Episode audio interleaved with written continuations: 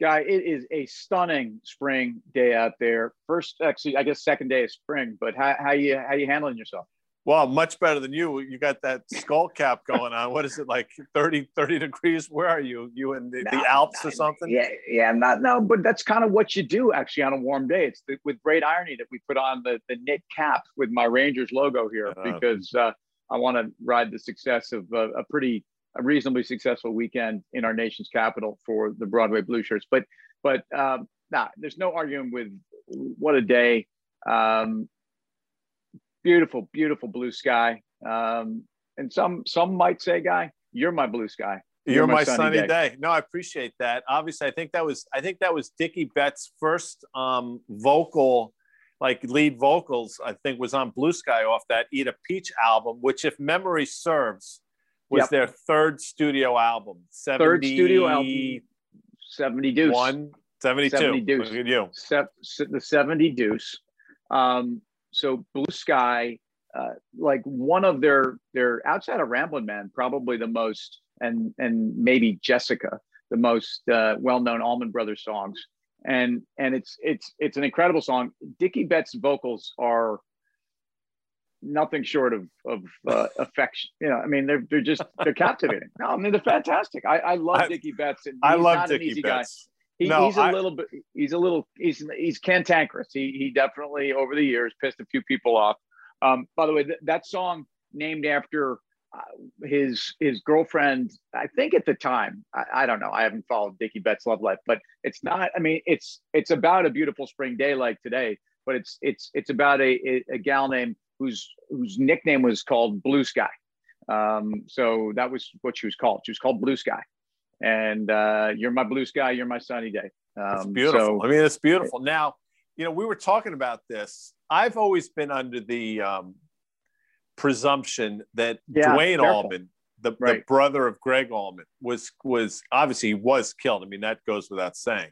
But I always thought that you know, eat a peach dedicated to a brother. I thought, I think as you did, he was actually struck by a peach truck, but we've come truck. to learn that that's not the case. Will you sort of can you clarify for the fans? Uh, we have break? to. We have to because there's some other things to clarify too. One thing is is that look, he he died when he his Harley ran into uh, a truck, but it wasn't a peach truck, and it was a truck carrying a crane, um, and and you know it was not far from it was in their hometown of Macon, Georgia. So when you sure. talk about the Allmans, and I think we've actually had a little dust up over this, I, have always said, no, no, we are talking about? Jacksonville. This is where they're from. Um, but in fact, they are from Jacksonville, but the band called Macon Home, and that's you know Macon, Georgia, of course. Maybe that's and, why. So we've both been right over the years, right? Yeah, I mean, as it turns we've both been right, and and the peach truck. Um, I don't know where that came from, but there's the, the, the phrase "eat a peach" is from uh, Duane was being asked by a reporter, "Are you supporting the revolution?" I, I guess this is kind of the the civil post, revolution in the country at the time. Yeah, post. Yeah, yeah I mean mid Vietnam. I don't know. Yeah, right. Exactly. Country was in turmoil, and Duane responded, "It's not a revolution. It's an evolution." Uh, but when I'm in Georgia, I always eat a peach for peace. So eat a peach is is a sign of peace. The brothers' way of saying this is what we do. Um, but no, not Duane hitting a peach truck. Uh, but yes, that song Blue Sky being one of the great rock and roll anthems and one of the great leads in there um, by by Dickey. Uh, and and so, but also that album, if you, if you don't have it, and if you can get your hands on a copy of the original that was on Capricorn Records, Capricorn, which is an Atlanta label, no longer in business. Um, but when you open it up, it's almost like James and the Giant Peach. Remember James and the Giant Peach by Roald Dahl? That that's a great. About, that's a great call by you. Spot yeah. on.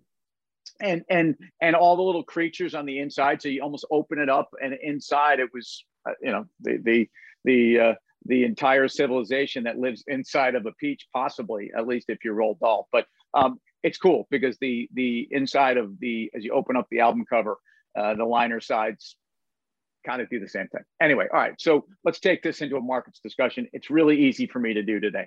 Uh, VIX uh, 19 and a quarter. It was not so long ago that higher rates were taking us into the low 30s. Uh, obviously, mm-hmm. it was a year ago to this day. um, that the market uh, hit all time at least highs for this cycle on the VIX. And I, I don't know where we got up to, but I know 80. A, I think it had an 80 yeah, handle at one yeah, point. Yeah. Yeah. So, so um, very appropriate, very ironic that on this blue day, you can make an argument with the VIX at 19 and a quarter, about to plumb through 19, that this is a blue sky, uh, nothing bothering you, and and really almost a complacent look at the world we live in, just one year removed from what looked like absolute devastation. Where do you go? Yeah, it's, it's incredible. I mean, you know, the market seems, for now at least, for today, it seems okay with ten-year yields. You know, either side of one six five or so. They've shrugged that off. They've shrugged off um, maybe New Jersey slowing things down on sort of the reopening front. I mean, just there's so many things to be concerned about, yet the market doesn't care. I, I'm not quite sure why. Maybe it's the commentary out of the Fed last week know, the fact that they've said, you know, regardless of what's going to come forth over the next year and a half, we're not raising rates until 2023.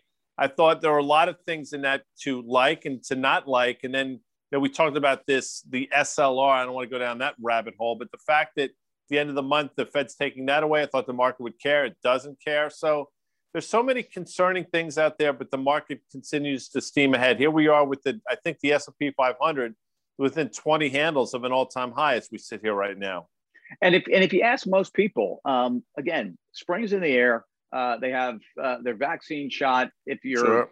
at this point, I don't know, 30% of the eligible people in the country at this point. Um, you've got a case where markets are just off of all-time highs, and and and people are excited. They're they're excited in this country. In some cases, to get back to to to jobs that were closed. If it's in the hospitality space, it's to get on a plane. It's to it's to go out for dinner. Um, you know, in the New York area over this weekend, restaurants were jammed. I, mean, you know, they went to a 50% capacity, which I got to tell you, in a lot of places, it was not 50. Um, it was a lot more than that. Um, but but it's with great irony that it was a year ago uh, we were contemplating really would the economy ever recover and would the scarring that we're, we're referring to at least in, in the form of you know fed involvement uh, yet again would would it ever at least in the short to medium term come through meanwhile again we're we're, we're breaking out um, and the market at least is telling you not a thing to worry about guy Don, right. not a thing not valuations but here's what here's what worries me and here's here's where i see some uh, a bad moon horizon, if I may. Maybe some, you know, some riders on the storm, um, possibly creeping up, which is a great tune, by the way, too.